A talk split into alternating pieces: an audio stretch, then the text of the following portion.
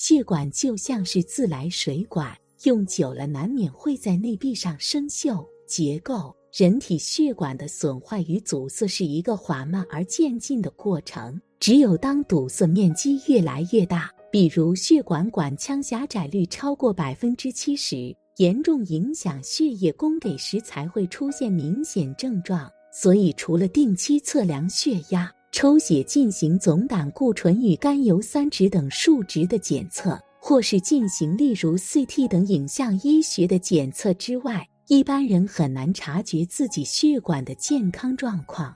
血管对健康来说是牵一发而动全身，一旦堵塞，危害不言而喻。无论是心脑肾还是身体其他部分的血管堵塞，都会带来严重后果，甚至还会危及生命。不过，今天就教给大家一个简单的方法，判断自己血管是否出了问题，摸摸咱们的脚背就知道了。如果出现了这四种情况，就要小心是血管问题找上门了。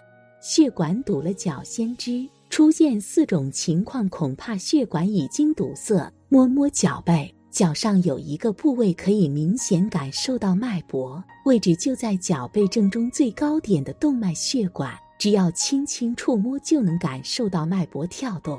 血管健康者，一般情况下。将手指轻轻搭在足部动脉上面，都能感觉噗噗噗的跳动。如果摸不到或者感觉脉搏跳动很慢，就说明血管不太好。如很多糖尿病患者到后期就很难摸到。通常来说，足背动脉的搏动是对称的，左脚什么样，右脚也什么样。除了外伤、风湿、免疫疾病等，左右脚动脉搏动不对称。可能是由于血管堵塞导致下肢出现一侧血管狭窄或硬化，足背动脉会相应变弱。有血管硬化基础病的人群要提起注意。间歇性跛行，严重者还会出现走一段路就会腿发沉、腿痛，要休息一会儿才能继续行走的情况。这种现象在医学上被称为间歇性跛行。如下肢动脉硬化闭塞症患者，比如有些老人家走了几百米就感觉走不动了，腿酸痛，休息一会又能走了，这就是典型的血管动脉堵塞的症状。腿脚发凉，人体皮肤温度维持离不开丰富的血液营养支持，腿脚皮肤温度下降也是下肢动脉堵塞的明显指征。如果你并非穿的不够。但是下肢总是发凉不暖，尤其是有一些心脑血管、糖尿病等慢病基础的人，这个时候就要小心了。摸肚子，肥胖会增加全身各个脏器，尤其是血管的负担，增加高血压、中风等心脑血管疾病的风险。胖不胖，不光看体重，还要看腰围，腰围是心脑血管疾病更敏感的预测指标。需要强调的一点是，学会自测很重要。如果身体真的发现不适、异常等，务必要及早就医。健康的生活习惯，定期体检，及时咨询可靠的医生，做到早发现、早诊断、早治疗。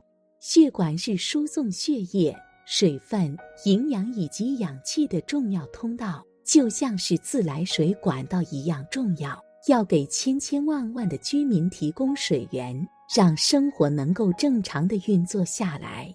若是突然某天或者某一时刻水管变堵，就会影响到居民的用水，生活会乱了节奏。若只是暂时堵住，影响或许并不会很大，怕的就是长期堵塞。血管更是不能轻易堵塞。人体内的血管很丰富。有些血管较为隐秘，或者说比较细，也就不容易被察觉。但同样要好好保护。血管堵在哪里，病就从哪里出。血管堵塞，身体会有表现，别错过。血管变堵，身体发出的警告，早点留意。胸闷、胸痛，突然间感觉胸部有闷痛感。而且这种感觉在一段时间内频繁的发生，每次发生时持续的时间也在相应的变长，甚至有的时候睡得好好的，就会被胸部不适给憋醒。还有的人会因胸部闷闷的出现晕倒现象，最好是能放在心上，很有可能是肺动脉血管发生堵塞，出现了肺动脉栓塞。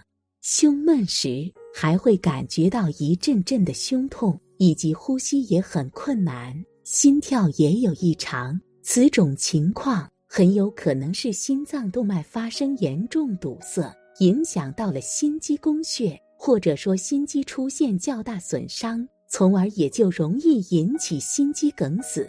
头部异常、脑血管变堵时，头部出现的异常变化会较为明显。早期可能只是会感觉到头晕，虽然只是一过性的，可是太常发生的头晕现象，则是有可能与脑血管堵塞有关。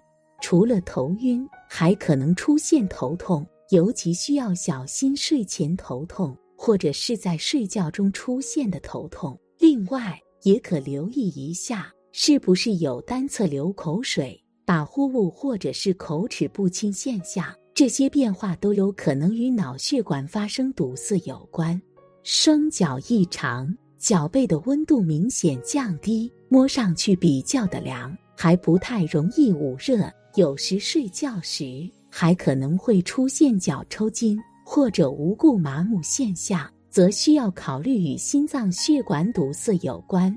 双脚和心脏的关系是极为密切的，有时血管的供应末梢端，还有的人会出现双脚水肿或者是瘙痒的感觉，也是不能大意，最好能早点揪出原因。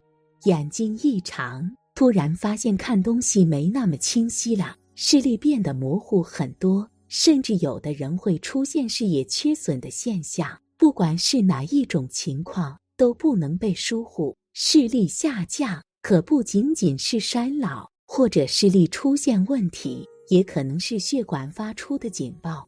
血管被堵后，可能会影响到视网膜和视觉神经的供血和供氧，以及可能造成神经损伤。也就可能会让视力变差，还有可能会引发一些眼疾，比如说白内障。越早做检查越好。输液通血管可能会有一定效果，但却是短暂的，只是一种辅助治疗的手段。想要避免血管变堵，或者说降低心脑血管疾病的发作风险，靠谱的方式还是应该以吃药和保持良好生活方式为主。对于一些情况较为严重的患者，想要用输液来通血管，并不算靠谱。要想疏通血管，改变一下生活方式，以及坚持合理的服用药物，或者是在发现身体异常后及时就医，是比较好的一个方式，可减轻身体损伤、血管堵塞的人，预防心脑血管疾病。坚持做运动，或许效果更好。众多研究都表明了，适度的进行运动对预防心脑血管疾病以及降低心脑血管疾病的死亡风险是很有益处的。尤其是走路、跑步、游泳、挥拍运动这几种运动项目，长期坚持做对血管以及心脏都是有益的。同时，很多研究也表明，运动也是有限度的。并不是做的越多就越好，凡是过量了就不是好事，而是容易给身体带来伤害。血管已经堵塞的人，在坚持做运动时，一定要把握好分寸。运动量上面不要过分的苛求，运动方式上也应该更为严谨，如此才能更多的收获到好的回报，而不是身体受到损伤。建议中等强度的运动。每周做一百五十分钟就好，高等强度的运动每周七十五分钟。当然，这也不是硬性标准，也是可以根据自身情况去做相应调整。年龄大了之后，血管的弹性会随之变差，如果不能养成良好习惯，则是有可能会增加三高、心脑血管疾病的发作几率。因此，建议五十岁以后。多关注心脑血管健康。最后，一定要控制好那些会影响血管状况的慢性疾病，比如高血压、肥胖、高脂血症、痛风、糖尿病等。遵医嘱，认真吃药，学会自检，定期复查，把各项指标控制在合理的范围内，都是保护心血管应该做的。